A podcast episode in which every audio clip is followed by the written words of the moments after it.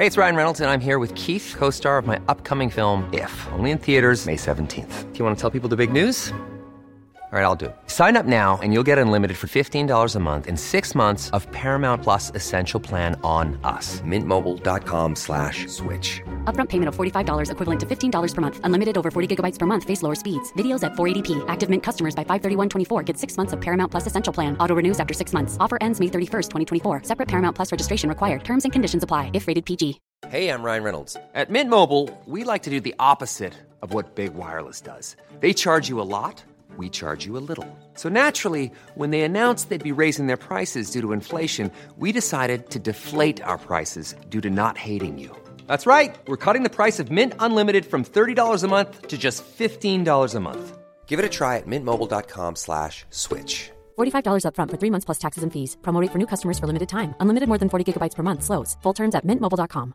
Hi, I'm Daniel, founder of Pretty Litter. Did you know cats tend to hide symptoms of sickness and pain? I learned this the hard way after losing my cat, Gingy. So I created Pretty Litter, a health monitoring litter that helps detect early signs of illness by changing colors, saving you money and potentially your cat's life. Pretty Litter is veterinarian developed, and it's the easiest way to keep tabs on your fur baby's health right at home. Go to prettylitter.com and use code ACAST for 20% off your first order and a free cat toy. Terms and conditions apply. See site for details.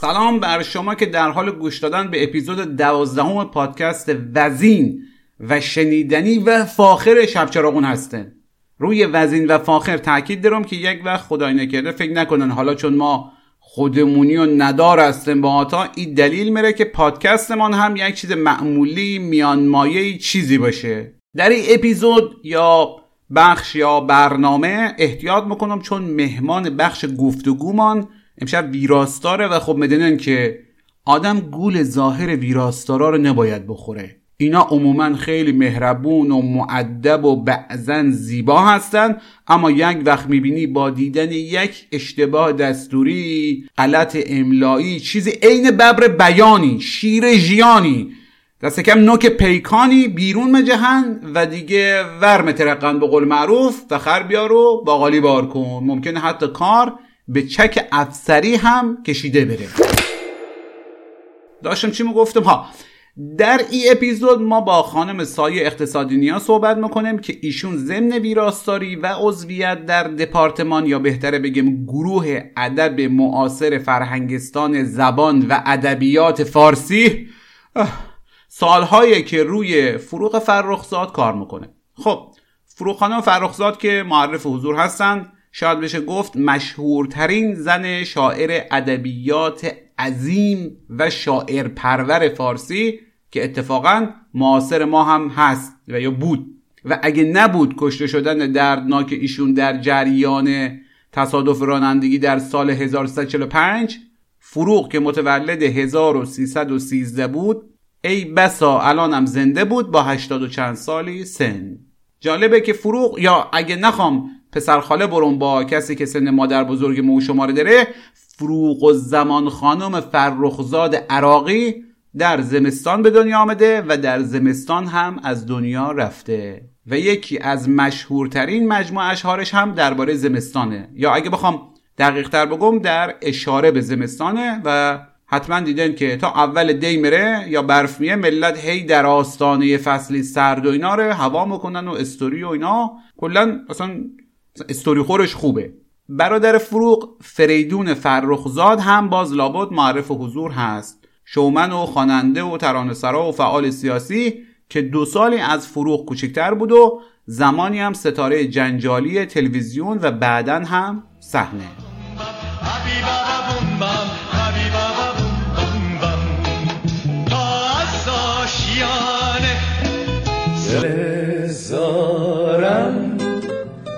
فغان کن کن. خوشگ از دیدگان کن کن. شما می‌خواید حرفای منو گوش بکنید قبول بکنید می‌خواید نکنید ولی وظیفه یک هنرمند گفتن مطالب و گفتن واقعیت هست.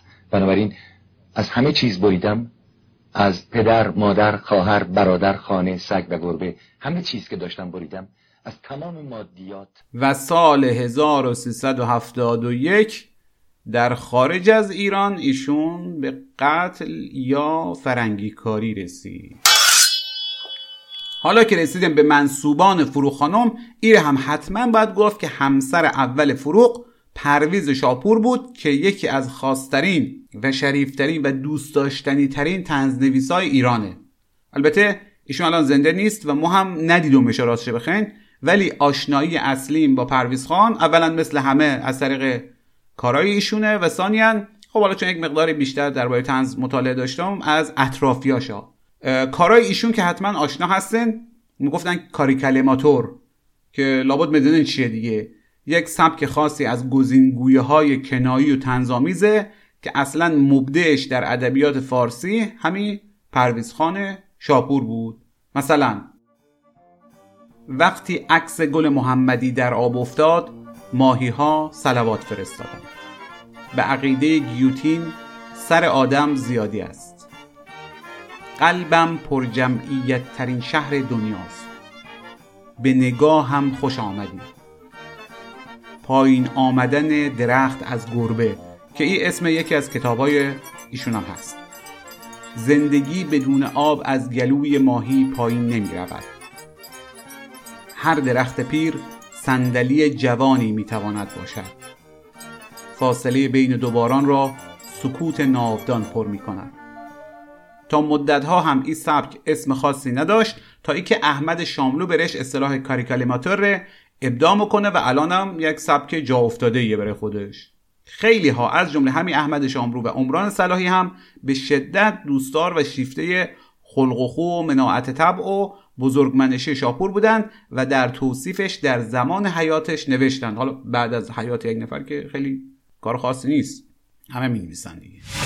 شاملو هوای تازه تقدیم کرده به شاپور و در تقدیم نامچش هم می نویسه به پاس تعبیر عظیم و انسانیش از کلمه دوستی به پاس عاطفه سرشارش که در این برهوت بدگمانی و شک چون شب چراغی می درخشد و روح را از تنهایی و نومیدی می رهد و گرمای امید بخشش که در این سردترین روزگاران ناباوری را تختعه می کند به پاس قلب بزرگی که فریاد رس است.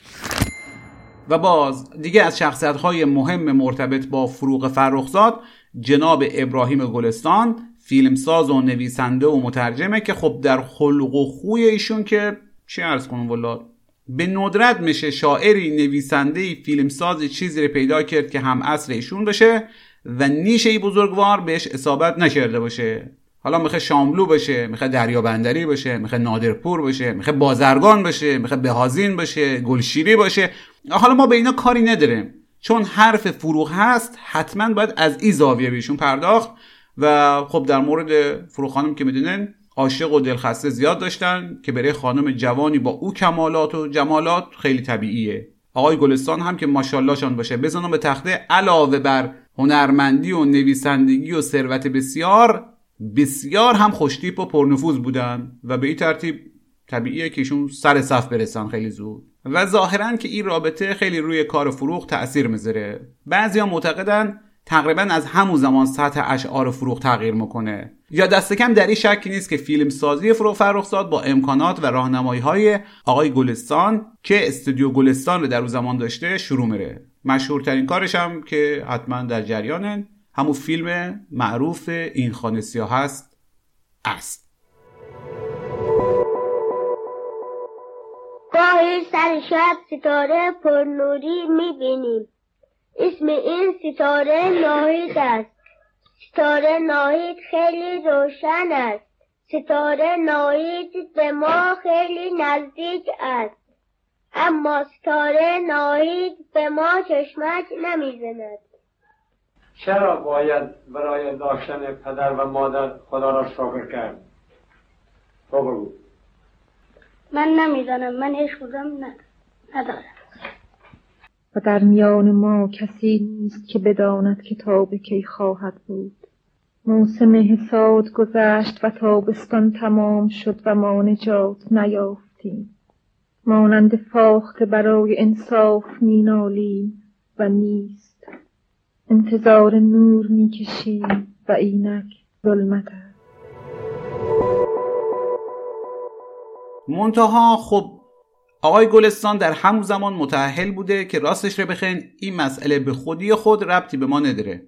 بعدها هم البته مشخص رفت و کسانی مثل آقای بهنود شهادت دادن که انگار فروغ همسر رسمی سیغهی آقای گلستان بوده که ما در اپیزود پنجم شب چراغون با آقای بهنود به این مسئله پرداخته. ولی راستش رو بخیم به نظر ما اینا هیچ ربطی به نقش فروغ در شعر و ادبیات معاصر ایران نداره. همونطوری که سعدی اگرم واقعا علاقه جنسی به پسران و نوجوان داشته یعنی ما که نمگم شیخ عجل خودشان میگن در ایام جوانی چنان که افتد و دانی و باقی غذایا یا همه دانند که من سبزه خط دارم دوست نچو دیگر حیوان سبزه صحرایی را. و از این حرفا سیروس شمیسا هم در کتاب شاهد بازی در ادبیات فارسی مفصلا نشون بده که جناب سعدی که بله دیگران زیادی هم بله و خیلی ها از شعرا و بزرگان ادبیات به این مسئله تمایل داشتن. حالا یعنی اینام نباشه در مورد جناب سعدی دیگه باب پنجم گلستان که هست. به هر حال اگه فرض کنم که اینا اینجوری که از ظاهر امر برمیه واقعیت هم داشته این گرایش های جنسی و بزرگوار به پسرای نوجوان هیچ ربطی به نقش عظیم شیخ عجل در ادبیات فارسی نداشته و نداره.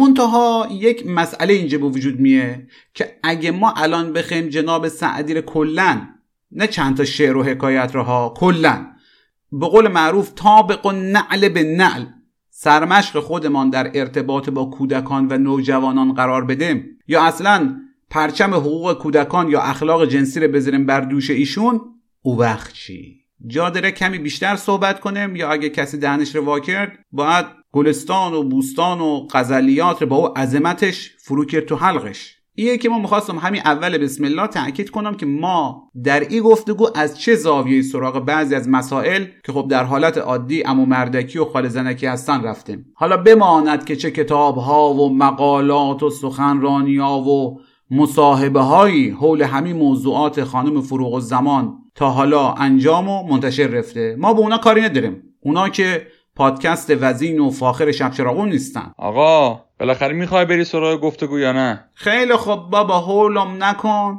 بله انگار یک مقداری مقدمه ما طولانی رفت که اشکالی نداره. در عوض با سوء تفاهم و پیشداوری کمتری میریم سراغ گفتگو. ایره هم قبلش بگم که اصولا دلیل این گفتگو دو چیزه. یکی که خانم اقتصادی نیا علاوه بر بررسی های مفصل اشعار فروغ از نظر ادبی دو تا نظریه هم درباره زندگی و شخصیت فروغ مطرح کرده که مهمه. یکی که ایشون مطرح کرده که فروغ فرخزاد دچار اختلال شدید دو قطبی بوده. خب اختلال دو قطبی یا به قول هومه دورتر خراسان بایپولار دیزوردر که مدنن چیه؟ همو افسردگی شیداییه که یک آرزه روانشناختی نسبتا رایجیه. در این باره ما در اینجا صحبت نمی‌کنیم چون مربوط به مسائل پزشکی و روانپزشکی میره و در صلاحیت ما نیست. یعنی خودتا که شاهدن. حتی ما وقتی یک پزشک واقعی مثل دکتر پدرامنیا رو پیدا کردیم هم باهاش درباره لولیتا و یولیسیز و اینا حرف زدیم در اپیزود قبلی. دیگه چه برسه به اینجا منتها همینقدر در جریان باشن که داشتن اختلالات روانشناختی چیز بد یا مایه شرمساری نیست. و بسیاری از مشاهیر و بزرگان اختلالاتی مثل افسردگی، دو قطبی، اوتیسم و اینجور چیزا داشتن و درن. اتفاقا همین چند وقت پیش استاد بهادین خرمشاهی یک مطلبی نوشت و در او توضیح داد که به این آرزه دو قطبی دچاره. البته این موضوع رو دوستای ایشون از قبل هم می‌دونستن چون بسیار شدید بود اما کسی بهش اشاره نمی‌کرد چون به هر حال اینا امور شخصیه. ولی خود شخص نباید ایر مایه شرمساری یا تحقیر ببینه و چه بهتر که مثل جناب خرمشاهی پوشیده نگه نداشتش و دیگران را هم تشویق کرد درباره این مسائل حرف بزنن بعد از آقای خرمشاهی آقای ابراهیم نبوی هم که به یک آرزه روانشناختی دیگه ای دچاره دربارهش صحبت کرد به صورت عمومی و بعضی دیگه هم صحبت کردن حالا از هومه دورتر مرلین مونرو، کاترین زتا جونز، ماریا کری خیلی زیادن.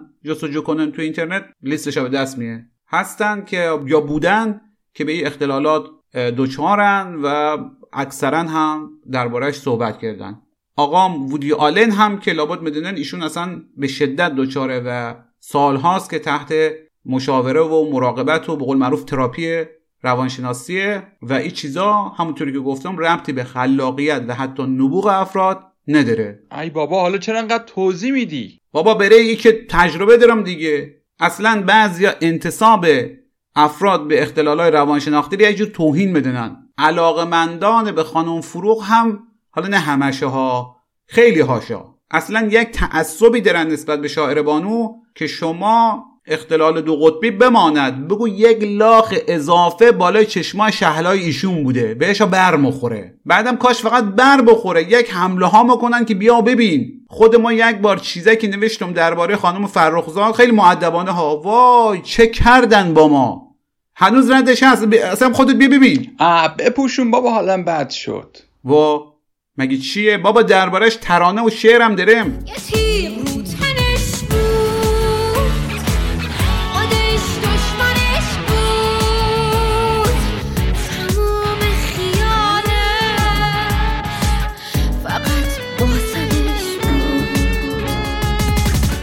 ببین زیاد حرف بزنی سلبریتی طرفدار میلیونی ما رو صدا می‌کنم از پنجره دریا.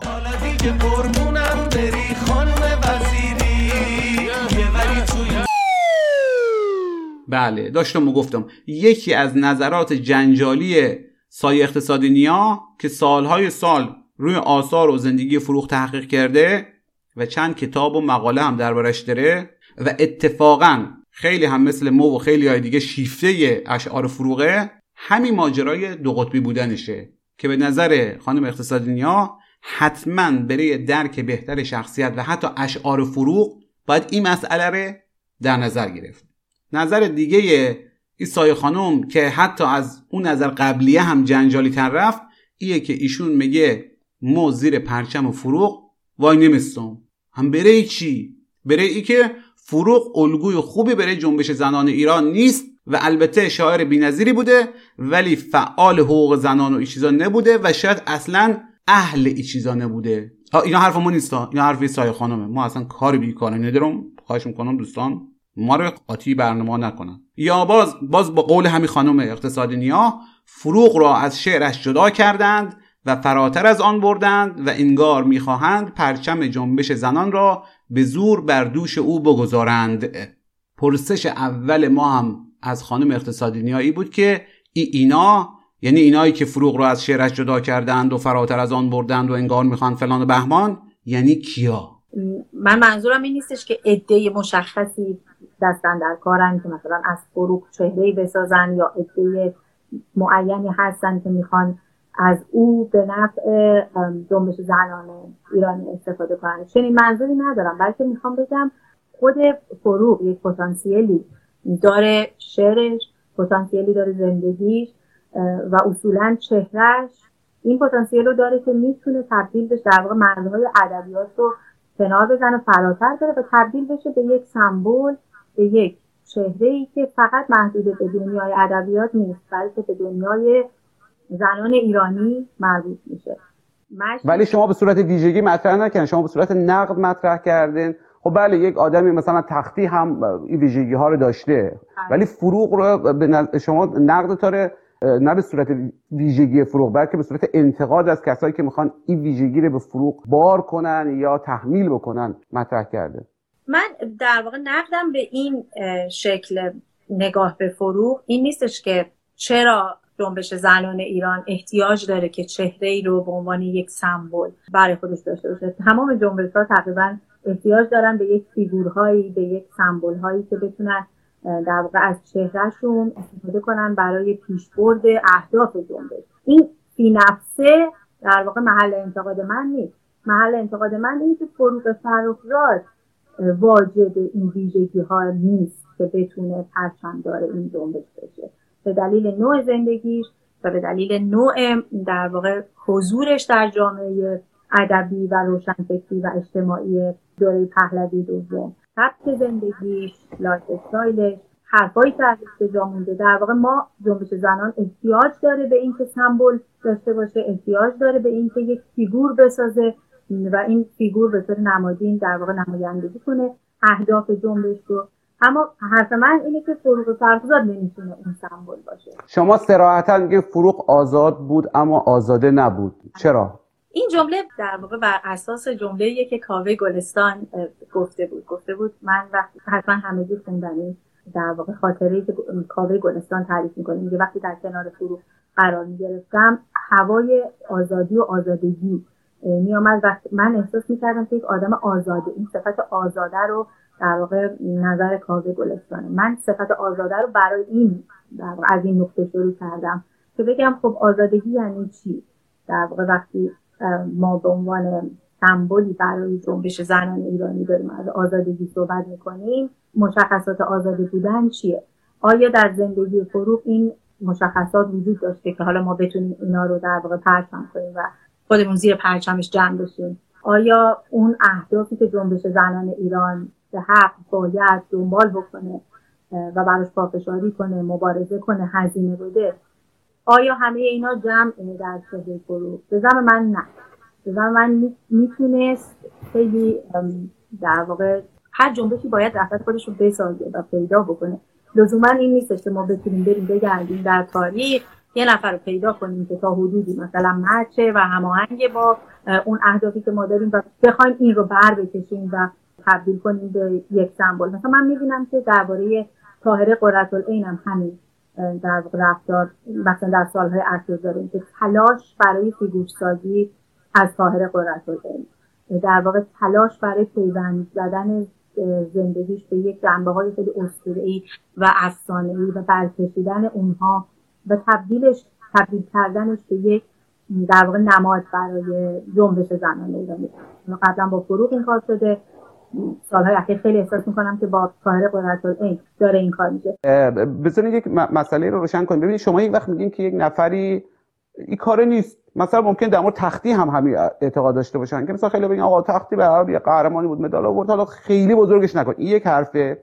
ولی حرفی که شما می‌زنید و بعضی وقتا یعنی این مقداری کلمات عجیبی رو به کار می‌برن شما میگین مثلا فروغ آرام و قرار نداشت. ابراهیم گلستان او را نشاند. بعد نشاند رو هم توی گیومه می‌ذارین بالاخره حالا دوستانی که با ادبیات قدیمی و قبل از انقلاب زمان شاه آشنا هستن می‌دونن که این نشوندن یک معنای خیلی خاصی داره دیگه. حالا شاید حتی سلام نباشه بهش اشاره بکنیم. ولی شما یک جوری میگه نشاند که انگار فروغ زنی بود مثلا هرزه. و دقیقا همین منظور به کار می‌رفتی. دوستان فیلم فارسی رو ببینن نصفشون در مورد نشاندن و نشانده و اینهاست. بحث ما الان در واقع این نیست که شما گفتین که حالا فروغ مثلا داره ازش اسطوره سازی میشه. بحث که شما میگه فروغ نشانده ابراهیم گلستان بوده. خیلی ساده و سریع. و بر اساس نوشته خود شما می‌خوام به تو ارجاع بدم که شما اصلا نشاند به تو گیومه هم گذاشتین. نه نه نه. منظورم از نشان اینه که بهش قرار بخشید. های هنری که خانم اقتصادی نیا. یه چیزی بگم اصلا ما خودم شخصا میگم هر نسبت و یعنی ما حتی وقتی دیدم که مثلا تو برنامه پرگار بی بی سی که حالا روشن فکران برنامه شبکه های فارسی زبان باشه هم مثلا صحبت حالا راجع به روابط خصوصی آقای گلستان و خانم فرخزاد شده این مقدار به برخورد. ما به ما چه مربوط؟ یا مثلا ما واقعا چی فکر می‌کنیم؟ از توصیفی که می‌کنید چنین برمیاد آقای گلستان که شما و فروغ با هم حرف می‌زدید راجع به مسائل سیاسی راجع به شعرش راجع به هنر خودتون و رفیقی دو ذهن بود دو روان بود. خب. آیا این در چارچوب فرهنگی ایران پذیرفته شده بود؟ برای اینکه شما خودتون از خانواده اومدید که پدرتون اموهاتون سنتی بودن. گفته میشه که این بعدا ثبت شد تبدیل شد به یه ازدواج رسمی. این در شرایطی که فروغ میگه که و این یکی از خطهای در شعرهای فروغ که فوق العاده آشنا هستن مردم مردم باش دیگه خواننده‌اش میگه سخن از پیوند سست دو نام در اوراق کهنه یک دفتر نیست.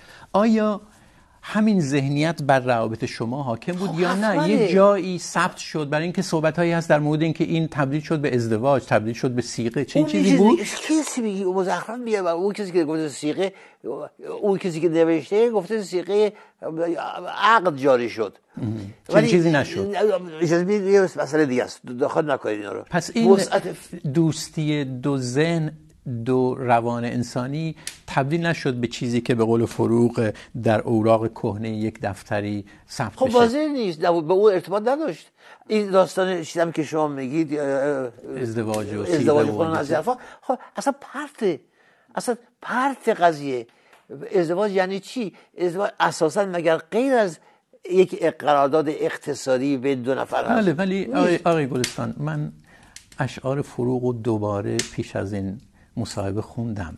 احساس می‌کنی که فروغ فرخزاد آسیب پذیره و دوست داره یه جاهایی پناهی داشته؟ خب. اگر اگر فروغ فرخزاد علا رقم این که اسیانگره علا رقم این که فوقلاده شم استقلالش قویه اگر یه جای احساس کنه که دیگران فشار میارن بزرگترها و میگن که یه جایی اینو ثبت کنید برای اینکه تمام جامعه ثبت نکردیم. چنین چیزی رخ نداد. چنین چیزی به صورت ثبت هرگز رخ نداد. ولی شما به عنوان منتقد به عنوان یه زن به عنوان یک زن میگن آقا فروغ نشانده ابراهیم گلستان بوده. ما البته نمی‌خوام انتقاد بکنم از شما ولی می‌خوام بگم که حرف عوض نکنیم دیگه. شما یک همچین اعتقاد داشتین تو یومه گذاشتین. ترجمی بلد بودم به کار ببرم اما به کار نبردم من درباره این کلمه نشان صحبت می‌کنم. نه کلمه نشان. یعنی چی؟ نشاند یعنی چی؟ نشاند یعنی چی؟ یعنی تفاوت بین این دوتا بله شما وقتی میگید کسی نشونده کسیه یعنی اینکه زن هرزه ای بوده که در زیر چتر یک مرد آرام قرار پیدا کرد. این معنی نشان. خب اصلا این شما شما اسم برای شما از شجاع الدین شفا نادر نادرپور ام، الله یار صالح اگر اشتباه نه- ببخشید ناصر خدایار.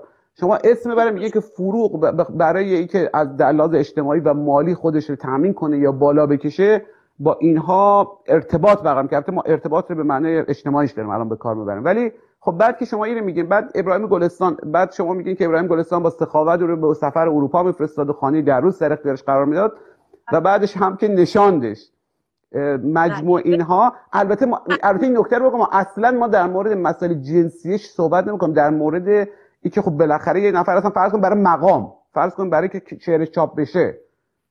با بله. یه نفری مثلا وارد ارتباط مالی یا ارتباط هر نوع دیگه میشه. ما داریم روی این مسئله صحبت می‌کنیم. ولی شما بر- بالاخره اینا رو گفتین دیگه. حالا یا نگفتین؟ نه بله. ببینید اولا اینکه در تاریخ ادبیات فارسی هر زنی که قلمی به دست گرفته و ما امروز می‌تونیم نوشته های اونو بخونیم از حمایت مردی یا مردانی برخوردار بوده. پروین اعتصامی پدرش درسته؟ نمی‌دونم اون هر, هر کدوم از اینا در واقع یا دختر شاهزاده بوده مثلا. هر کدوم از اینا به یک نحوی یا از خانواده های مخصوص اشراف و دربار بودن که مسئولیت در واقع خانوادگی داشتن. یا قلمشون حمایت می شده از طریق برادر از طریق پدر از طریق شوهر از طریق بزرگتر خب به این صورت در واقع اینا می‌تونستن حضور در جامعه ادبی پیدا کنن. فروغ هم این قانون رو بلد بود. این بازی رو کارت های بازی رو درست یاد گرفته بود. این قانون بود. باید از حمایت مردان همروزگار خودش برخوردار می‌شد تا بتونه در جامعه ادبی حضور پیدا کنه. فروغ این بازی رو بلد بود و داشت طبق پروتکل بازی می‌کرد. شما اه، صراحتا حرف از حمایت مالی هم می‌زنید بحث این نیست که مثلا خود ما و شما ممکن از حمایت زنان و مردان زیادی برخوردار شده باشیم. بله. ببینید گلستان مجموع این داشت. حمایت عاطفی اول از همه. حمایت روحی حمایت فکری حمایت جنسی حمایت مالی حمایت اجتماعی. همه مردانی که ما نام بردیم از صفا نادرپور خدایار. خدایار که خب بدتر خیلی هم واقع صدمه زد. خیلی هم صدمه روحی بهش زد. دستکارش از نفوذ ادبی اونا استفاده کرده بود. اینها مجله دار بودن. صاحبان مجله بودن. ها؟ اینا در جامعه ادبی صاحب نفوذ بودن. خب روابط داشتن و فروغ از این روابط به نفع شعرش استفاده می‌کرد. چون بازی روزگار این بود. تو باید با یه سردبیر یه مجله دوستی بودی تا بتونی شعرتو توی اون مجله چاپ بکنی. هان فروغ هم داشت این بازی رو می‌کرد. این حرفی که من می‌زنم به معنای تایید قواعد نادرست این بازی نابرابر نیست. اما می‌خوام بگم که فروغ این بازی رو بلد شده بود. قواعد رو داشت اجرا می‌کرد. تا رسید به گلستان. گلستان همه جانبه در واقع این لفظ نشان رو من به کار بردم. به این معنی که بهش قرار بخشید. به سر جای خودش نشونده. شما ببینید یه زنی که اون همه درددری کشیده. از فرزندش تو از پدر و خانواده رانده. نمی‌دونم از لحاظ مالی دچار دشواری در نامه هاش به فریدون می‌نویسه که من حتی پول ندارم هیزم بخاریم بسوزونم. روی کاغذ کاهی می نویسم چون کاغذ کاهی ارزون تره اینا رو توی نامه هاش می کسی که یعنی یه قرون نداشته رنج میکشیده. بار توی همون مقاله درباره اشاره کردم به اتاقی از آن خود ویرجینیا بود. که ویرجینیا بود میگه ما زنان احتیاج به یک اتاقی از آن خود داریم که بتونیم درش تولید هنری انجام بدیم. اتاقی از آن خود یعنی مالی یعنی عاطفی. یعنی جنسی یعنی روحی. گلستان تمام اینها رو یک جا به فروغ هدیه داد. قرار رو بهش بخشید در واقع نشوندش سر جایی که سزاوارش بود.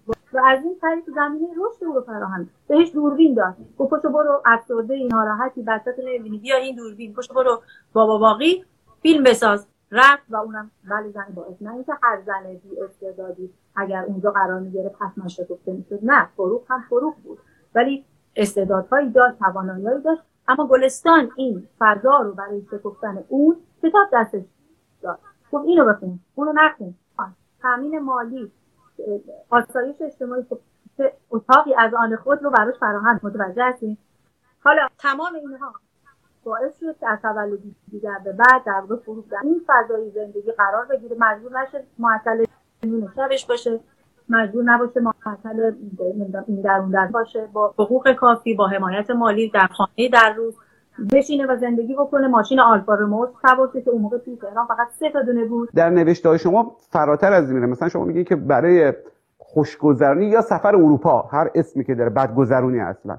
شاپور قالیش هم فروخت که بخشی از هزینه سفر اروپای فروغ رو بده. از طرف دیگه می‌دونیم که هزانت کامیار هم داده بود به فروغ فروغ بچه رو قبول نکرد پس فرستاد. و شاپور بله. از بچه هم مراقبت کرد و بزرگش کرد و تنهایی و ازدواج هم نکرد اینها.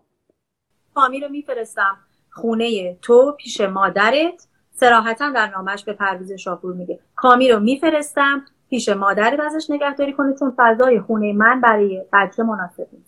خیلی خوب. اینا الان دیگه بیشتر از خب از یک طرف که شما میگه زنی بود در در فلان اینها مجبور بود که برای بعضی از امورش مثلا از نفوذ حمایت یا هر اسمی که بذاریم از مردان استفاده بکنه ولی اینا با هم دیگه نمی‌سازه. شما ببینید یک وقت شما از سر اضطرار مجبور به کاری میشین مجبور به استفاده از حمایت یا نفوذ دیگران میشین. یه وقت شما واقعا می‌خوام برید سفر اروپا برین. یعنی البته میگم ما باز هم تحکیم کنم چون می‌دونم دوستان دامن خواهند گفت قضاوتی در مورد که حالا فروغ رفته به سفر اروپا یا رابطه جنسیش با کی بوده نداریم. ولی بحثی که وقتی ای می‌خوان یک سمبل مقاومت زنان یک جریان فمینیستی رو بسازن فروغ در, در مسئله هزانت که هزانت بچه رو نگرفت. یعنی فمینیست ایرانی که خانم ها می‌خوان هزانت بگیرن که فروغ خودش نگرفت. در مورد مالی هم که اون روابطش بود با مثلا گلستان این هم بود که با شاپور یعنی از از حالا میگیم از یار جدیدش خب انتظاراتی داشت حمایت می‌شد هیچ حرفی نیست. ولی از همسر سابقش هم که حمایت مالی می‌شد. در مورد چند همسری هم که خب اخیرا دوستانی گفتن آقای بهنود گفت خودم شاهد عقد اینا بودم در برنامه پرگار هم با خود آقای گلستان صحبت کرد تلویحا قبول کرد که خب ایشون هووی خانم فخری گلستان بوده. یعنی دیگه واقعا جای جای نمیمونه. به جز شعر جای دیگه فکر کنم بر فروغ نمیمونه دیگه. هوو که چرز کنم. کسی که رفت در همان کوچه در همسایگی همان زن و فرزندان اون زن خانه گرفت و نشست در همون محله و رابطه علنی آزادانه مختارش رو با گلستان پیش برد. هیچ اشکالی نداره به اون خانواده مربوط بوده. اشکالی که من متوجه باشیم من کاری ندارم که اون چه جور زندگی کنه. هر کس هر جوری می‌خواد زندگی کنه. ولی وقتی ما می‌خوایم سمبل جنبش زنان انتخاب بکنیم این دیگه انتخاب ما باید درست باشه. اون هر انتخابی برای زندگی کرده درسته. ولی آیا ما مطالباتمون رو در چنین سبک زندگی می‌گیریم و جواب می‌گیریم؟ خب پس بریم دنبال. خب مسئله هزانت فرزنده که شما میگین که فروغ جمله رو عینا دارم میگم. محل زندگی من برای بچه مناسب نیست و پس فرستادش و حتی آقای منصوری که خودتون زنده هستن می‌تونن بیان شهادت بدن و بارها گفتن تو هزار تا نامه و شاهد و فیلم و همه چی اینا گفته شده. وقتی که آقای حسین منصوری رو از بابا باقی آوردن در واقع مادر فروغ ایشونو بزرگ کرد. ایشون در منزل مادر فروغ بزرگ شد. باز تو خونه فروغ نبود یعنی فروغ به هر حال ایشونو آورد اما سرپرستی نگهداری و بزرگ کردنش با مادر فروغ بود. بنابراین مسئله هزانت فرزند که داریم میگیم چیزی که جنگ شبانه روزی زنان ما باید باشه خب درباره زندگی فروغ اینطور بوده. اینم باید دید که نقص قانون. که شما مادر سیرت هم که باشین از دیدار بچهتون شما رو محروم نمی‌کنن تو دنیا. این نقص قانونه. یعنی شما هزانت رو نمی‌گیرید درسته؟ ولی حق داری بچه رو ببینید دیگه. این حق رو باید داشته باشی که بچه رو ببینید. حالا دیوانه هم که باشی حالا ساله هم که نباشی ولی حق دیدار داری خب این البته ازش دریف شد. رنج های بسیاری در واقع برای زندگیش حسرت ها و رنج های خیلی زیادی برای زندگیش اوورد که توی شعراش می‌دونیم دیگه. می‌خوام بگم اینی که اون اینجوری زندگی کرده رفته در همون خانه در همون باغ قدم زده و در همون استخر شنا کرده و در خانه اون زن جایی برای خودش پیدا کرده. و ما متقابلا هر آنچه از اون دیگه سکوت بوده و احترام بوده و همه اینا در سکوت احترام هم ایشون از دنیا رفتن. خب خب خانم های ایرانی آیا یک همچین زندگی رو به خودشون میپسندن. اگه میپسندن فروغ سمبل مناسبیه برای جنبش حقوق زنان ایرانی. یک چیز عجیبی هم که در همین گفتگو با داریوش کریمی دیدم که آقای گلستان می‌گفت که نه شما قضاوت نکنید ما سفرهایی می‌رفتیم سه نفره خیلی خوش میگذروندیم و اینها. و حالا ما البته بوده. ولی این معنیش این نیستش که اون زن رنج نبرده. معنیش این نبوده که اتفاقا برای ما خیلی جالب بود که از از, از خانم ها بپرسم از خود شما بپرسم که واقعا همچی چیزی امکان داره که بگیم بله چون اون زن حرف نمی‌زده اعتراض نمی‌کرده خوش میگذرونده که با سه نفری می‌رفتن سفر و به هر حال با هم بودن. حالا که صحبت از فخری خانم می‌کنید میانه فروغ و فخری چطور بود؟ فوق العاده با هم سفر رفتیم ما. با هم یعنی با فخری دیگه. همسرتون و با شریک زندگیتون فروغ با هم سفر رفت. فخری موجود درجه اولی بود. فخری کسی چی میگم؟ مثلا الان واقعا من با متاسف هستم که فخری مرده. ببخشید منبع این خاطره رو که الان میگم یادم نیست. به نظرم نمی‌تونم بگم کجا خوندم واقعا ببخشید. باید نگاه کنم تا بتونم دقیق منبع بدم. ولی می‌دونید که رابطه جلال آل احمد با گلستان خب سیمین و جلال که سیمین و گلستان که دوستان قدیم و همشهری اینها بودن. و خب بعد از اینکه فروغ وارد زندگی گلستان میشه رابطه پرتنش جلال و گلستان بیشتر دچار تنش های بیشتری میشه و یکی از مسبب های این قضیه این وجود فروغ بوده برای اینکه جلال نمی‌تونسته تحمل کنه. این همچین رابطه رو به فخر خانم احترام داشته برای خانم گلستان ارادت و احترام داشته و حضور فروغ رو به این شکل بر نمیتابیده و دائم معترض بوده و این باعث در واقع تنش های زیادی بین گلستان و جلال میشه. و جلال میگه که من از اون روزی که دیدم فروغ رفت در خانه فخر خانم و مایو لباس شنای فخر خانم رو پوشید و با اون به استخر خونشون رفت. دیگه برای من این انتهای ماجرای گلستان بوده و قطع علاقه از گلستان. خب همه اینها در شرایطی که سه نفر راضی بودن فخر خانم راضی بود گلستان راضی بوده و فروغ راضی بوده. اسمش هیچ چیز بدی نیست رضایت حق و زندگی کردن. سوال این نیستش که اونا بد کرد آزاد بودن هر جور دلشون بخواد زندگی کنن سوال اینه که آیا این سمبل مناسبی هست ما پرچم بشیم پرچم بشیم یا نه؟ اعتراض من اینه. و به علاوه ما با من فکر می‌کنم در واقع باید متوجه این باشیم که اینجور همونجور که راجع به این هم گفتم تلاش برای واکاوی تاریخ و برکشیدن یک چهره های ازش و در واقع اینا رو مثل نورافکن گذاشتن جلو و بگیم به این مسیر رفتن این هم یک در واقع دید سنتی هر جنبشی نه فقط جنبش حقوق زنان ایرانی فعالان حقوق زنان نه تنها فمینیسم ایرانی هر جنبشی رهبر خودش رو تولید می‌کنه. رهبر معاصر و همزمان و همفکر خودش رو از درون خود جنبش می‌سازه می‌کشه و تولید می‌کنه و به دنبالش راه میفته لزوما ما نباید لابلای برگای تاریخ بگردیم ببینیم کدوم زن قدرتمند و توانمند بوده که ما ما بریم دو نه ما باید راه رو بریم و خود راه بگوید چشون باید سایه خانم شما یک نظریه باز جنجالی هم دارین که از چند جهت جنجالی شد. یک جهت کاری نداریم ولی از جهات دیگرش بود که شاید اولین نفری که مطرح کرد که فروغ دچار اختلال یا شخصیت دو قطبی بوده شما بودین. این جریان چیه؟ بله. جریان در واقع جریان اول جریان نبود بعدا جریان شد. یعنی اول قرار نبود که بمیرند عاشقان. بعدا قرار شد که من ضمن بررسی شعر فروغ ضمن بررسی شعر تنگاتنگ با زندگی فروغ. کم کم به این نتیجه رسیدم که می‌تونم از خود من اول از خود من نشانه هایی رو پیدا کنم که این بالا و پایین های در فازهای روحی فروغ رو توی این شعرها پیدا کنه گاه به شدت غمگین صدای افروده از ته چاه و گاه به شدت پرشور جوری که خودش میگه پوستم از عشق ترک می‌خورد. این دو شدت این بروز احساسات برای من اول از شعراش در واقع پیدا و بعد شروع کردم ضمن مرور زندگی نامش خاطراتش نامه هاش آنچه که راجبش گفتن دیگرانی که باش محشور بودن. چون دیدم که همه تقریبا به این اشاره کردن.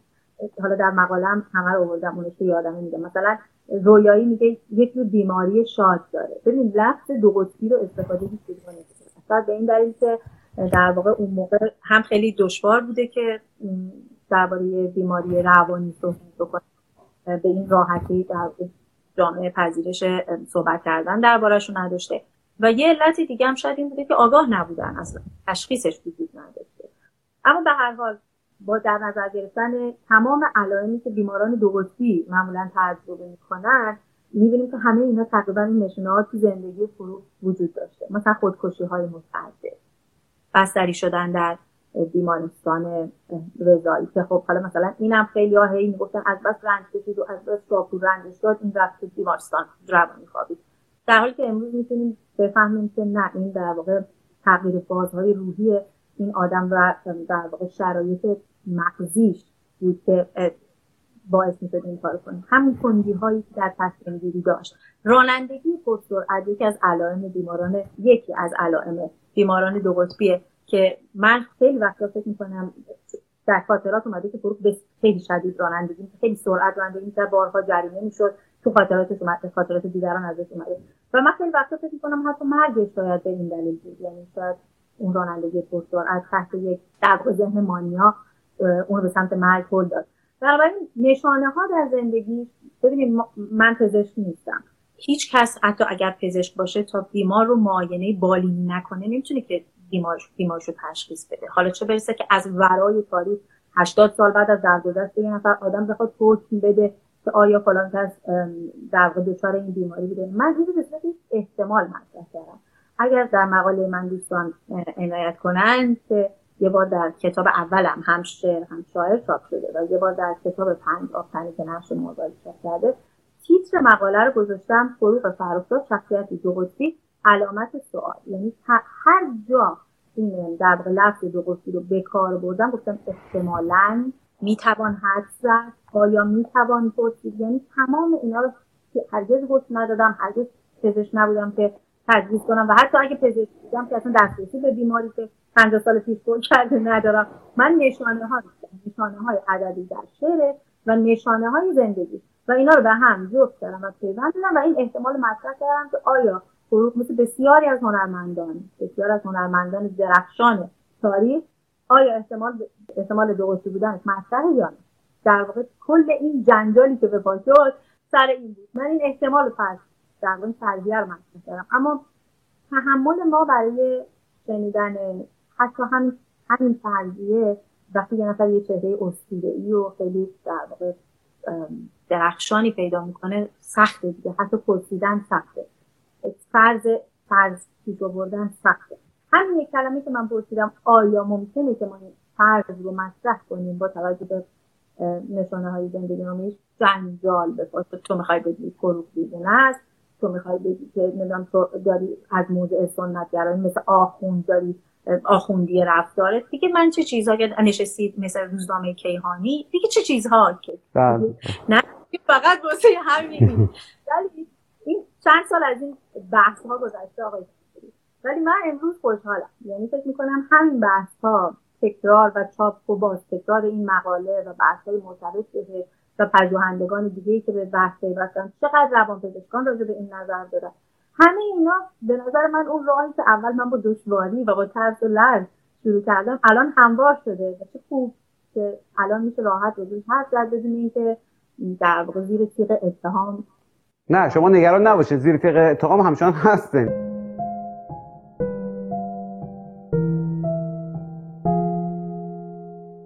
شما یک جای گفته بودین که یک گفتگو یا یک ارتباط ذهنی یک زندگی ذهنی با فروغ داشتن از نوجوانی.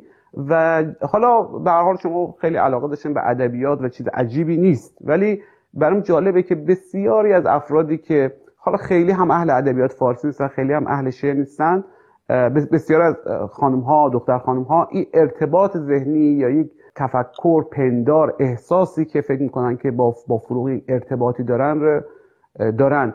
از کجا یعنی حالا همه این مسائلی که شاید خیلی اصلا در مورد زندگی فروغ هم نمی‌دونستن یا براشون مهم نباشه یا حتی اگه الان بدونن خیلی هم برخورنده باشه ولی باز هم این حضور فروغ در ادبیات معاصر ایران و به ویژه برای زنان هست. چه تجربه ایه چه بقول مهره ماریه که فروغ داره که علا رقم همه اینها علا رقم اینکه چهره جدیدی هست هنوز خیلی از زمانش نگذشته که وارد استورا بشه. شاید از همون فردا مرگش وارد این فضا میشه. بله. خب مرگ تراژیکش خیلی تاثیر گذاشت در به سرعت استوره شدن. اصولا جوان مرگ شدن در فرهنگ ما راه رو هموار می‌کنه به سمت قهرمان شدن. خب فروغ جوان مرگ شد مرگ دلخراش تراژیکی داشت. زن بود زندگیش هم خود تراژیک بود. همه اینها در واقع یک جور تار افسانه رو درباره این زن به هم با و من از خیلی از کسانی که مشهور بودن و معاشرت می‌کردن و دوستان فروغ بودن در اون زمان شنیدم که بعدها می‌گفتن ما از فردای فوت فروغ دیگه نمی‌تونستیم ما که دوستان سن بودیم با هم قرار می‌کردیم آشتی می‌کردیم.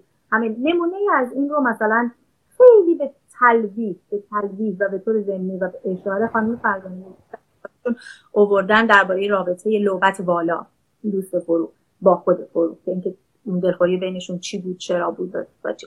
ولی همه اینها دفن شد آقای ناصر سفاریان که یه مجموعه مستند درباره فروغ فرخزاد کار کردن سرد سبز و آیه اینا و می‌گفتن که ما من وقتی داشتم این فیلم رو میساختم خیلی سال پیش این ساخته شده دنبال یه نفر میگشتم در تمام ایران که درباره فروغ دید انتقادی داشته باشه. یه نفر یه چیز مخالفی بگه نبود. اگر هم بود جلوی جوزه میشه بنابراین درست از فردای فوت فروغ این صحنه تغییر کرد. به دیگه اگر چیزی می‌خواستن بگن سکوت کردن یا در واقع به فراموشی سپرده شد. و, و این مکانیسم تاریخ دیگه. یعنی تاریخ اینجوری میغلطه و چهره ها رو اینجوری می‌سازه. خب. داشتم می‌گفتم؟ در موردی بود که این زندگی ذهنی شما شاید همزاد پنداری بله. گفتگوی شخصی به, به تعبیر خود شما چطوری شکل گرفت و و چطور شد که به این فاصله گرفتن و دید انتقادی تبدیل شد؟ بله. ببینید من عاشق شعر فروغم. من با شعر فروغ عشق ها ریختم عشق ها ورزیدم زندگی ها کردم. افسردگی ها کشیدم شادی ها تجربه تمام تار و خود و جسم و جان من سرشته از شعر فروغ از دوران نوجوانی جرقه های در واقع علاقه به ادبیات داشتم بنابراین خصلت شعر فروغ خصلت ادبی متمایز شعر فروغ اصلا می‌تونه ساعتها دربارهش حرف بزنم. این خصلت شعر فروغه. اولا این ماهیتی که همه در واقع به نام صداقت و صمیمیت ازش نام می‌برن ماهیت اتوبیوگرافیک شعر فروغه. خودش سراحتا میگه شعر من زندگی من است و زندگی من شعر من است. این این جمله میگه. این تنگاتنگی باعث میشه که شما وقتی شعر فروغ رو می‌کنید درها اتاقهای شخصی این دلی شما باز میشه. شعر فروغ دعوت می‌کنه شما رو به سراپرده خیال شخصی خودش. همین اون, اون چیزی که بهش میگن صداقت و صمیمیت یعنی همین از پشت پرده با شما صحبت نمی‌کنه. در اتاق باز می‌کنه میاد میشینه کنار شما داره, داره از که زندگیشه برای شما. یک یگانگی در خودش و شعرش بود که مخاطب به فراست این یگانگی رو در میابه و آن خودش می‌کنه. و وقتی که تو اون یگانگی رو با اون شعر و با اون زندگی جادویی پیدا می‌کنید رست میشید اینها به کنار اساس ادبی یعنی کارهایی که در وزن شعر فارسی کرده از دنبال روهای در واقع صادق وفادار و آگاه و با شعور نیما بوده شعر نیما یوسف رو قدم ها پیش برده. نیما شعر نیمایی و شعر نیمایی نبود اگر فروغ فرستاد نبود. یعنی خصائص ادبیش اون چیزی که ما امروز به عنوان شعر گفتاری میگیم همه محصول تجربه. خب شهود شاعرانه خودش. یعنی درباره خصلت های ادبیش می‌تونم منبر برم حالا حالا. ها خیلی خب قبل از این شما منبر برین. حالا حالا ها یکی دو تا سوال شخصی تری که هم که بی ارتباط با فروغ نیست بپرسیم. خب در موردی که گفتی خود شما رو نقل می‌کنم که تقریبا هر زنی در ادبیات ایران که می‌خواسته رشد بکنه به خاطر فضای مرد سالار مجبور بوده از حمایت مرد یا مردانی برخوردار باشه برسیم به خود شما که حالا شاعر نیستین ولی نویسنده هستید در فرهنگستان کار کردین. حالا این آیا شما خودتون هم از حمایت مرد یا مردان مجبور شدین برخوردار باشین برای که جایگاه تثبیت بشه؟ خب دوره ما فرق داشت. من وقتی به صحنه آمدم داریم درباره فروغ صحبت می‌کنیم. در فروغ سال 1345 فوت کرده. وقتی فروغ فوت کرده من هنوز به دنیا نیومده بودم. بله دوره ما فرق کرده. از تولد شما به بعد فرق کرد دیگه پروتکل ها زمانه ما فرق کرده. اقتضاعات زمانه ما فرق کرده. به حال نسل ما دریافتن که از طریق توانمند کردن خودشون از طریق کسب استقلال مالی به جای تکیه بر استقلال مالی دیگری از طریق در واقع کسب شخصیت اجتماعی به جای تکیه بر شخصیت اجتماعی دیگری خودش بسازه این چیزی است که ما از همون رنج مادرانمون و مادر بزرگانمون آموختیم. اگه نیاموختیم شاگردای خوبی نبودیم فرزندان خوبی نبودیم. ما اینو یاد گرفتیم که راه ما به سمت برابری طلبی از استقلال ما میگذره از استقلال مالی ما از استقلال فکری ما از حضور اجتماعی مستقل ما.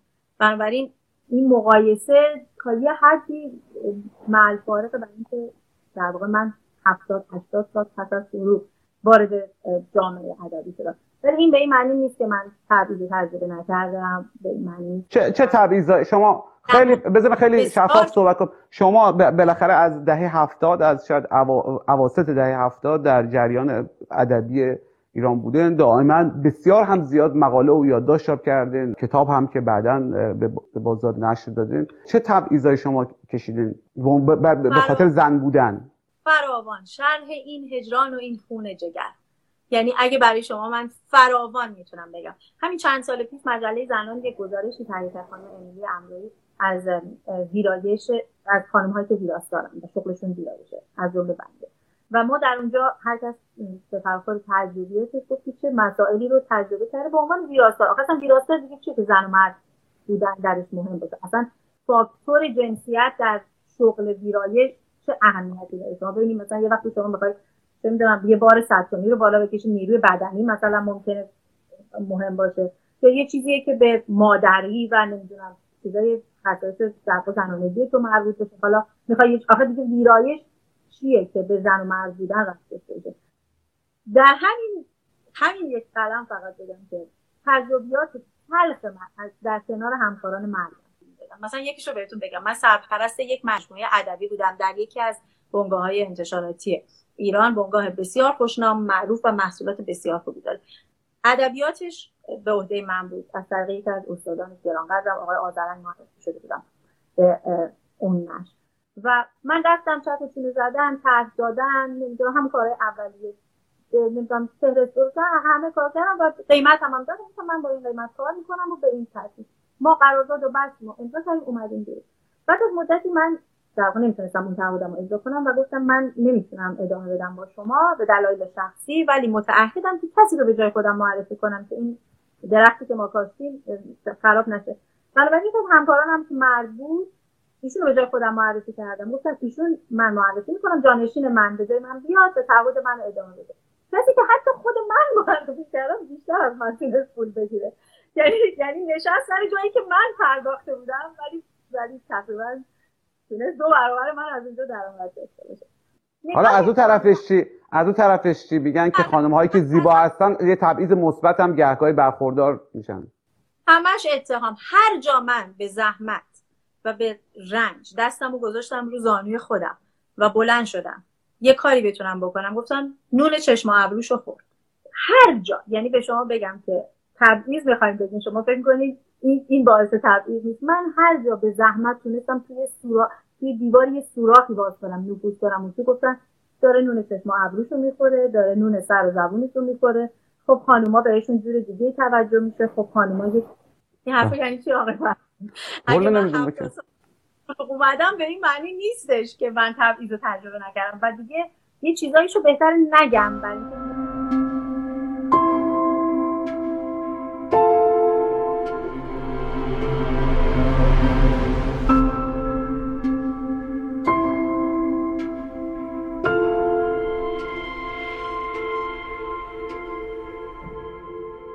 خب این گفتگوی ما محمود فرجامی بود با مشارون الیها یعنی سایه اقتصادی نیا که پیشتر انجام رفت و الان یعنی اواخر پاییز 99 منتشر میره. وقتی از ایشون دعوت کردم برای گفتگو انصافا هیچ شرط و شروطی نذاشت و ناز نکرد و نمخام و شب چراغون نمیام و مصاحبه نمدم و این کارا نکرد.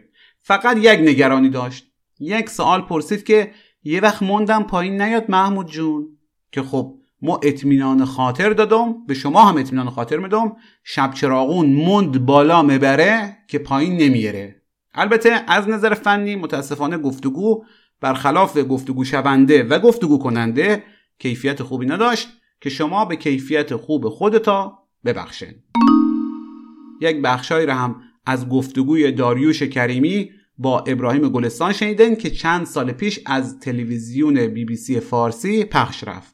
این توضیح رم بدم که کامیار که در گفتگو بهش اشاره رفت فرزند مشترک فروغ و پرویز بود که ظاهرا هزانتش رو مادرش قبول نکرد و به پدرش واگذار کرد و اتفاقا برای همی بعضیا میگن وقتی گرفتن حق هزانت برای مادر یکی از خواسته های جنبش زنان ایرانه خب هم برای چی؟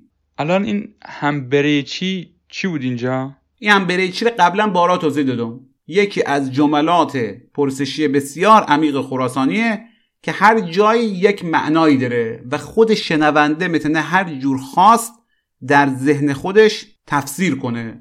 الان هم دیگه نمی‌خوام در موردش حرف بزنم دیگه. با اجازه بریم سراغ موسیقی.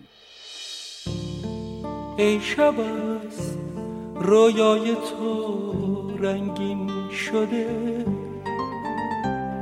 سینه عطر تو هم سنگین شده. ای به روی چشم من گسترده خیش شادیم بخشیده از اندوه بیش. همچو بارانی که شوید جسم خاک هستیم. زالودگی ها کرده پاک. ای تپش های تن سوزان من. آتشی در سایه مژگان من آه.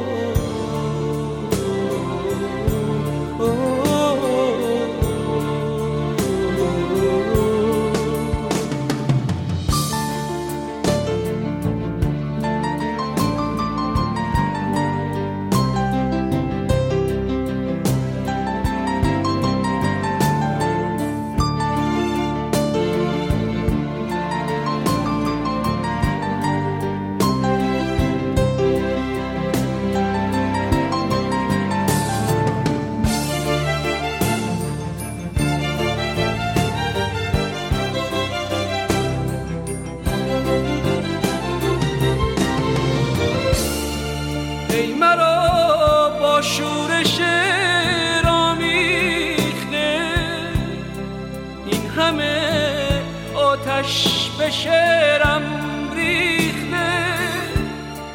چون تب عشق چنین افروختی. لاجرم شعرم به آتش سوختی.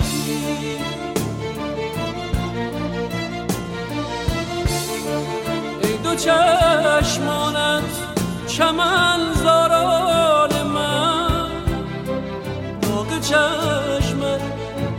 بر چشمان من. بیش از اینت گر که در خود داشتم هر کسی را تو نمی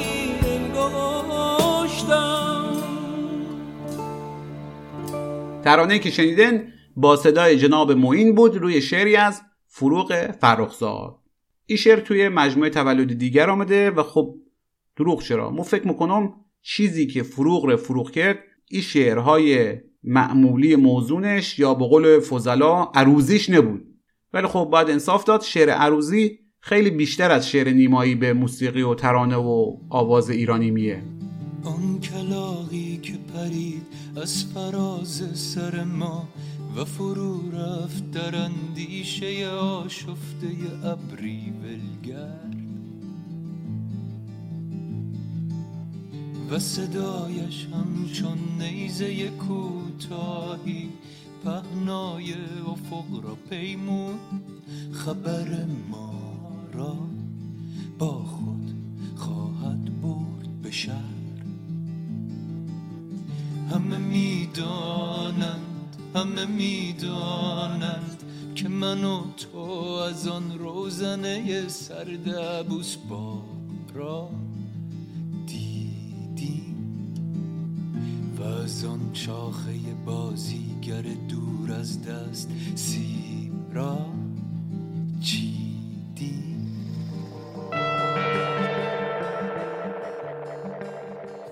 آهنگی بود از فرجام سعیدی روی یکی از شعرهای نیمایی فروغ. روی فروغ در حوزه موسیقی نسبتا کار زیاد رفته. توی آلبوم یک دریچه از گروه دستان و مهدی محمدخانی از شعرهای فروغ استفاده کردن. علیرضا قربانی هم دست کم یکی از کاراش رو خوانده. جالب خواننده به نام جهان هم یکی از کارهای ایشون رو در استودیو تپش لس آنجلس خوانده که خب اگه یک کمیش رو گوش بدن او دکوراسیون و چراغای چشمک زن و رنگای جیغ شوهای تپش دهه هفتاد و او بخار و دود و اینایی که میفرستادن رو صحنه و اینا قشنگ بره تا زنده مره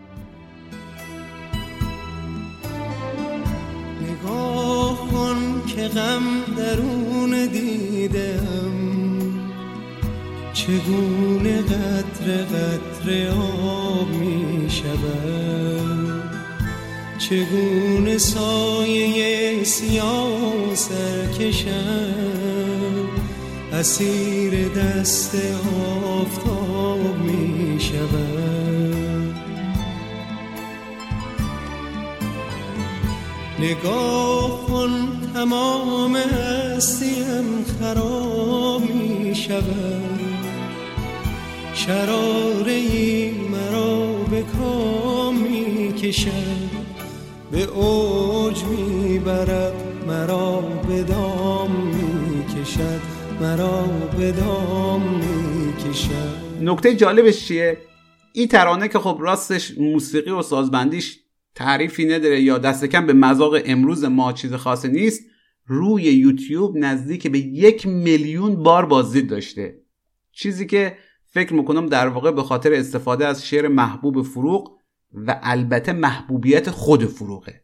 باز می‌خوام نام ببرم محمد نوری عاشقانه رو خوانده اندوه تنهایی رو کیان مقدم خوانده فرشاد رمضانی اسیر رو خوانده علیرضا قربانی که گفتم. اسامی آهنگسازا و عوامل اجرایی و اینا رو می‌تونن با یک جستجوی ساده رو اینترنت به دست بیارن. ما نام نبردم دیگه مثلا آهنگسازاره صرفا اینجا خواستم اشاره کنم که اشعار فروغ خیلی در موسیقی معاصر ما حضور داره و حتما هم خواهد داشت. دکلمه شعرهای فروغ رو هم که دیگه نمیشه شمرد.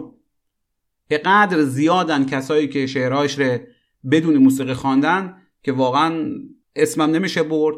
ولی از مشهورترینش ها نه الزاما بهترین ها از کسایی که حالا به قول معروف سلبریتی میشه به خسرو شکیبایی و نیکی کریمی اشاره کرد که اینا کسایی هن که دیگه کاست یا مجموعه رو رسما به بازار دادن که خود ما خانش خسرو شکیبایی رو بیشتر میپسندون به آفتاب سلامی دوباره خواهم داد. به جویبار که در من جاری بود. به ابرها که فکرهای طویلم بودند. به رشد دردناک سپیدارهای باغ که با من از فصلهای خشک گذر می کردند به دسته های کلاغان که عطر مزرعه های شبانه را برای من به هدیه می آوردند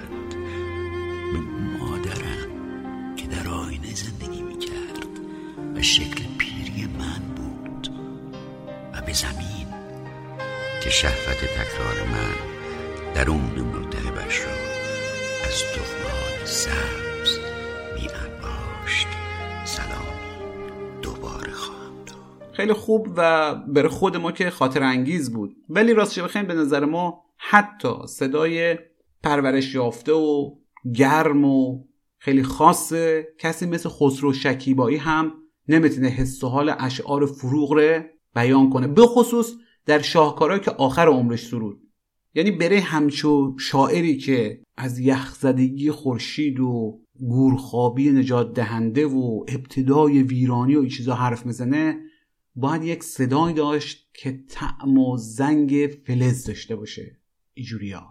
آنگاه خورشید سرد شد و برکت از زمین ها رفت. و سبزه ها به صحراها خشکیدند و ماهیان به دریاها خشکیدند و خاک مردگانش را زان پس به خود نپذیرفت. شب در تمام پنجره های پرید رنگ مانند یک تصور مشکوک پیوسته در تراکم و تقیان بود و راه ها ادامه خود را در تیرگی رها کردند.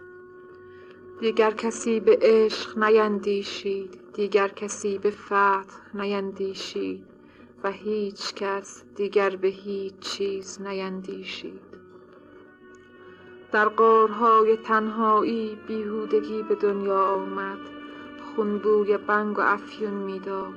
مردابهای الکل با آن بخارهای گس مسموم انبوه بی تحرک روشن فکران را به ژرفنای خیش کشیدند و موشهای موزی اوراق زرنگار کتب را در گنجه های کهنه جویدند شنونده شعری از فروغ فرخزاد بودند با صدای خود شاعر. برای به قول ادبا حسن ختام این بخش هم از خانم سایه اقتصادی نیا خواستم که شعری از فروغ رو انتخاب کنه و برمان بخوانه. ایشون هم آبتنی رو انتخاب کرد که این آبتنی عنوان یکی از کتابهای خانم اقتصاد نیام هست و توضیح هم داد که چرا. هرچند که به نظر ما خیلی هم توضیح لازم نداره. آدم با هر کی و هر کجا که دلش خواست می‌تونه بره آبتنی بدون سانسور. من شعر آبتنی رو انتخاب کردم بخونم. به این دلیل که خودم روی این شعر کار کردم. و یک مقاله بلندی نسبتا دارم در کتابم پنج آبتنی که محورش شهر و تحلیل همین شعره. و چون خیلی متمرکز بودم روی اجزای این شعر و واشکافی کردم اجزای این شعر رو خیلی بهش علاقه مندم. یه دلیل دیگه اینه که این شعر از اغلب چاپ های دیوان فروغ پس از انقلاب حذف شده یا کل شعر حذف شده یا سطرها و بندهایی از اون حذف شده و بنابراین به طور کامل در دسترس نبوده. بنابراین شاید این یه فرصتی باشه که شنوندگان این صدا این شعر رو کامل بشنون. شعر در مجموعه دیوار چاپ شده بوده.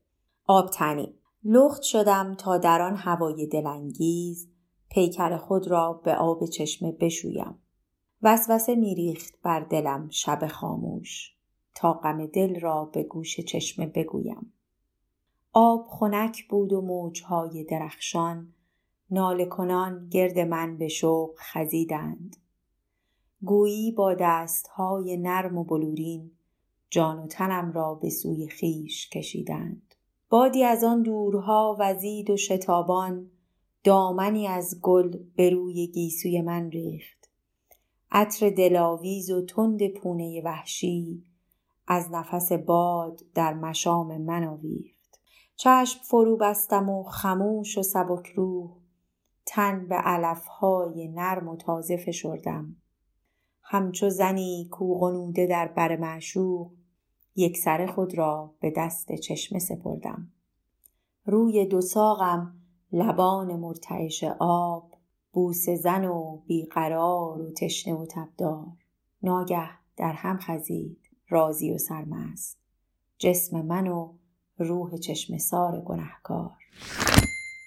ضمنا سایه اقتصادی نیا چند تا مقاله پژوهشی و دو تا کتاب به نامهای پنج آبتنی با فروغ و هم شاعر هم شعر درباره فروغ و سایر شاعرها نوشته که به طریق معمولی و بدون درد و خونریزی در دسترسن یادداشت‌های ایشون هم که زیاد ماشاءالله. و عموما هم در نقد ادبی و ویراستاری و شعر معاصر و اینا هستن و ایشون یک ستون ثابتی هم در مجله بخارا داره به نام سایسار که معمولا همونا رو حالا با یک چیزایی حتی بیشتر در فیسبوکش در برگه فیسبوکش مذاره که می‌تونن بخونه قطعه دیگری که دوست دارم بخونم اسمش هست سپیده عشق. و این قطعه هم یک جور پیوند استعاری با همان شعر آبتنی داره و من این پیوند رو در اون مقاله پنج آبتنی نشان دادم. این شعر هم در زمره چهارپاره های فروغ فرخزاده و من این رو انتخاب می کنم دوست دارم از دفترهای در واقع چهارپاره های فروغ انتخاب کنم. چون فکر می کنم بعد از تولدی دیگر و ایمان بیاوریم به آغاز فصل سرد شعرهای این سه دفتر مورد بیمهری قرار گرفتن. یه جوری شاید شعرهای دیگه زیاد بازخانی ازش وجود داره مکرر خوانده شده. ولی این شعرها که اتفاقا نشان دهنده وجهی دیگه از روحیات و خلقیات و خوی و خیم فروغ فرخزاده که اتفاقا تا آخر اون بخشی از اونها رو قویا حفظ کرده اینا نادیده گرفته شده و این شعرها کمتر خونده شده. بنابراین من سعی می‌کنم اینها رو بخونم. سپید عشق رو می‌خونم. آسمان همچو صفحه دل من روشن از جلوه های محتاب است. امشب از خواب خوش گریزانم که خیال تو خوشتر از خواب است. خیره بر سایه های وحشی بید میخزم در سکوت بستر خیش باز دنبال نقمه ای دلخواه می نهم سر به روی دفتر خیش تن صدها ترانه میرقصد در بلور ظریف آوایم. لذتی ناشناس و رویارنگ می دود همچو خون به رگهایم. آه گویی ز زخمه دل من روح شبگرد مه گذر کرده. یا نسیمی در این ره متروک دامن از عطر یاس تر کرده. بر لبم شعله های بوسه تو می شکوفد گرم نیاز. در خیالم ستاره پر نور می درخشد میان حاله راز. ناشناسی درون سینه من پنجه بر چنگ و رود می ساید. همره نقمه های موزونش گوییا بوی عود می آید. آه باور نمی کنم که مرا با تو پیوستنی چنین باشد.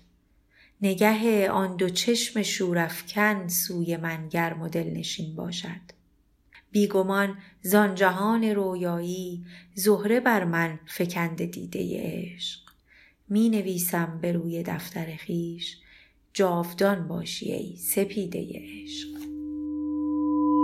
خب خب دیگه برم برای نکات پایانی و ختم اپیزود. الان ای بره چی بود؟ خب مگر الان نمی‌خوای بگی که کفگیر ته دیگه و اوضاع خرابه و نمی‌دونم حمایت مالی کنین و فلان؟ نه خیره اصلا. ما می‌خواستم پادکست و کتاب و اینا معرفی کنم. بله اصلا این بخش معرفی کتاب رو خیلی جدی و اگه حتی شده باشه در حد توصیه به خواندن یک کتاب ادامش میدیم. برای این شماره هم چون بحث شعر و شاعری بود فکر می‌کنم کتاب پنج اقلیم حضور بحثی درباره شاعرانگی ایرانیان از زنده یاد داریوش شایگان واقعا انتخاب خوبی باشه. ایره هم توضیح بدم که کتاب هایی که در شب چراغون توصیه می‌کنم همگی رو خودم خواندم و فکر کردم که واقعا جالبه یک چیزی یاد گرفتم. دوست داشتم مثلا به دوستام هم معرفی کنم. از دوستامم که بهتر از خود شما. یک عادتی هم دارم که حتما با مداد کنار کتاب هایی که برم جالبن تقریبا میشه گفت الان هر کتابی که می‌خوانم حاشیه نویسی می‌کنم و گایم نکات مهمتر در صفحه سفید آخر کتاب می‌نویسم. همینجا هم از ناشرای محترم خواهش می‌کنم و اینا رو به جد و آبادش قسم میدم که بره یکی دو برگ سفید آخر کتاب خصیص بازی در نیارن. بابا شما که صدها برگ رو تو کتاب چاپ می‌کنی دو تا برگه سفیدم روش. خلاصه اگرم برگه سفید نداشته باشه روی یک برگه آچار این نکات رو می‌نویسم و سر آخر تا می‌کنم و مذارم توی کتاب برای مراجعه های بعدی. توصیه می‌کنم شما هم این روش رو امتحان کنن که به قول معروف جوابه. بله این کتاب حاوی مقالاتیه درباره پنج قله شعری ادبیات فارسی. نظریه دکتر شایگان هم که یکی از بزرگترین اندیشمندان معاصر ما بود و سال یکم پیش از کرونا درگذشت ایه که شناخت ایرانیا جز با شناخت روحیه شاعرانگی اونا یعنی ما ممکن نیست.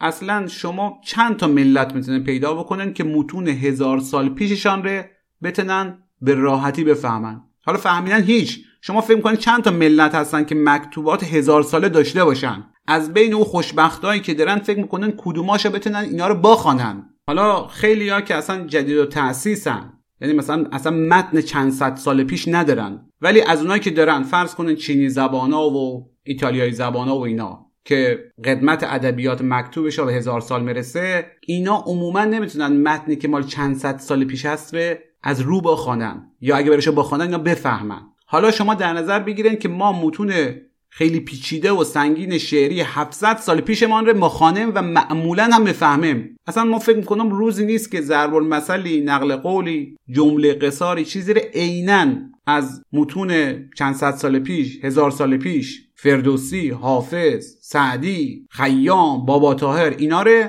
در مکالمات روزمره و به قول معروف کوچه بازاری ما عینا نقل نکنیم. خلاصه که جناب شایگان روی همین خصیصه نادر ایرانیا یا شاید بهتر بگم فارسی زبان ها دست می‌ذاره و بعد مره سراغ پنج تا قله. کاملا هم انتخاباش درسته و به نظرم اگه نظر سنجی کنن از ماها که پنج تا شاعر بزرگ رو نام ببرن نهایتا با وجود اختلاف سلیقه ها و اختلاف سطح سواد و مطالعه و که داریم نهایتا بیشترین آرا به همین بزرگوارایی که آقای شایگان دست گذاشته روشا یعنی فردوسی و خیام و مولوی و سعدی و حافظ می‌رسه. آقای شایگان درباره هر کدوم از اینا یک مقاله مفصل نوشته که این کتاب رو تشکیل میدن و کتاب رو هم نشر فرهنگ معاصر در تهران چاپ کرده و بارها هم تجدید چاپ رفته. الان باز ای چی بود؟ خب مگه تمام نشد معرفی کتاب. چرا؟ ولی می‌خواستم پادکست معرفی کنم. پیش از نه؟ بله. اگه مثل ما به فیلم و سریال مستند علاقه دارن دوست دارم به تا یک پادکستی رو معرفی کنم که عمر چندانی نداره و به همین خاطر هم شناخته شده نیست چندان. ولی به چند دلیل می‌خوام این پادکست یعنی داکس رو به تا معرفی کنم. اولا و پیش از هر چیزی چون پادکست خوبیه. شما مطمئن باشین ما تحت هیچ شرایطی و برای هیچ چیزی حالا بگو پول یا رفاقت یا تعارف یا روابطی که به خاطر وزانت و فخارت شب چراغون نمی‌تونم الان اینجا بهش اشاره بکنم به خاطر هیچ چیزی. ما چیز بد به شما معرفی نمی‌کنیم و به اعتماد تا خیانت نمی‌کنیم. بعد از این مورد یعنی خوب بودن پادکست داکس به این دلیل معرفیش می‌کنم که سازندش پیمان بشر دوست مشنسم و با هم رفیقم و خیلی آدم باحالیه. یعنی باحال که مگم سو تفاهم نره ها. مثلا کول و اجورینه بین مردای میان سال متعهل بچه دار سربزیر معدب محترم و خلاصش بکنم حوصله سربر که در سرزمین های یخبسته شمالی به هم برسن خب بله میشه گفت ایشون آدم باحالیه. یعنی میگم مثلا اگه فردا روز ایشون رو از نزدیک دیدن خواستن با هم یه قهوه بخورن و دیدن گفت ای چه خوب سه شنبه دو هفته دیگه ساعت چهار بعد از ظهر چی کاره بریم اسپرسو هاوس قهوه بخورم جا نخوره نه ما مشغول زماتا نرم اینا ایجوری. سومی که این پادکست در همون شبی نطفش به طرف که پادکست وزین و فاخر شب چراغون. به همین خاطر این دوتا پادکست یعنی پادکست محبوب و مشهور و جا افتاده و حرفه‌ای شب چراغون و پادکست نورسیده و تازه کار داکس خواهر یا برادر دوقلو محسوب میرن و ماجرای بسته شدن نطفشان هم ای بود که در شبی از شبهای گرم تابستان ما دو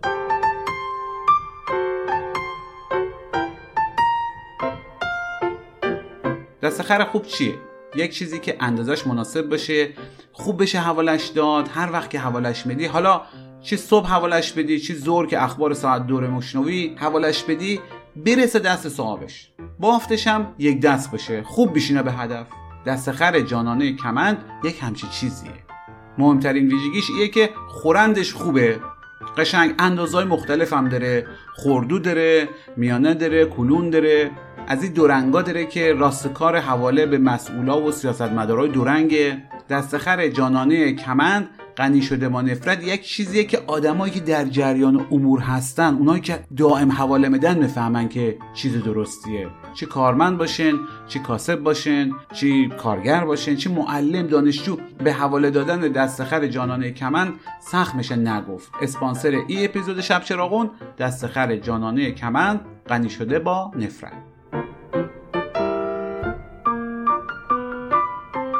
خب حالا شما او وله مناسب رو بیا برادر.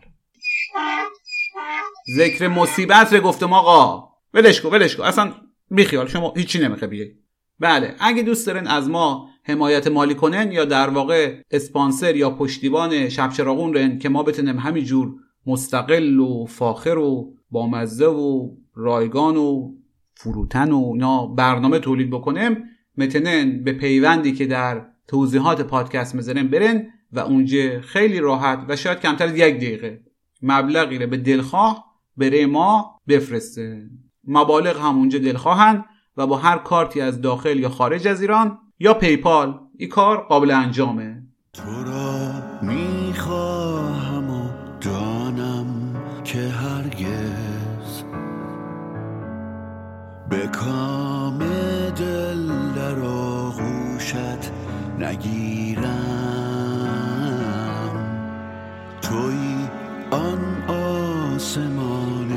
صاف و روشن. من این کنج قفس مرغی اسیرم. ز پشت میله های سرد و تیره. نگاه حسرتم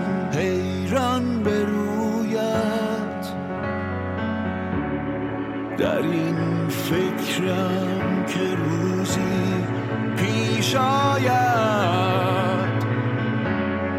و من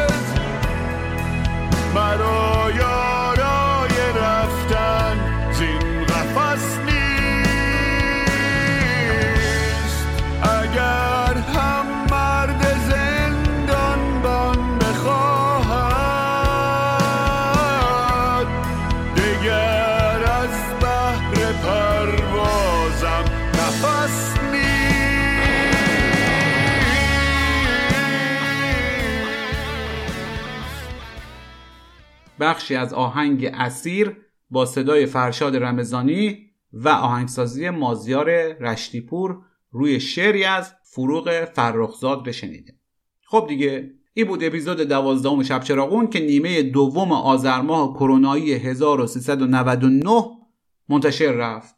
دمتان گرم که با ما اینو حمایت می‌کنن و لطفا اگه نظری درباره ای اپیزود یا کل پادکست دارین با هشتگ شب چراغون در شبکه های اجتماعی بنویسن اینطوری هم ما از نظر شما آگاه میریم هم دیگران. ضمنا یک معرفی برای کسایی که شب چراغون رو نمیشنسن هم هست. اگرم اهل شبکه مبکه نیستن یا با هشتگ پشتگ میونه ندارن اشکال اشکال نداره.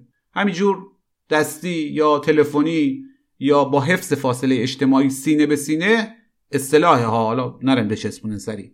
شب چراغون رو به دیگران معرفی کنن. ما از شما خیلی تشکر داریم از طرف دو میمفه یعنی خودم محمود فرجامی و همکارم محمد فکری به قول رفقای تاجیکمان جهانی سپاس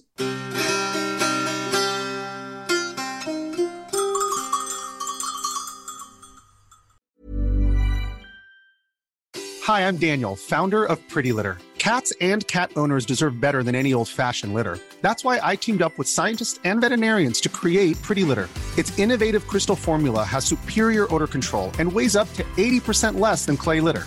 Pretty Litter even monitors health by changing colors to help detect early signs of potential illness. It's the world's smartest kitty litter. Go to prettylitter.com and use code ACAST for 20% off your first order and a free cat toy. Terms and conditions apply. See site for details. Planning for your next trip? Elevate your travel style with Quince. Quince has all the jet setting essentials you'll want for your next getaway, like European linen, premium luggage options, buttery soft Italian leather bags, and so much more. And is all priced at 50 to 80% less than similar brands. Plus, Quince only works with factories that use safe and ethical manufacturing practices. Pack your bags with high-quality essentials you'll be wearing for vacations to come with Quince. Go to quince.com slash pack for free shipping and 365-day returns.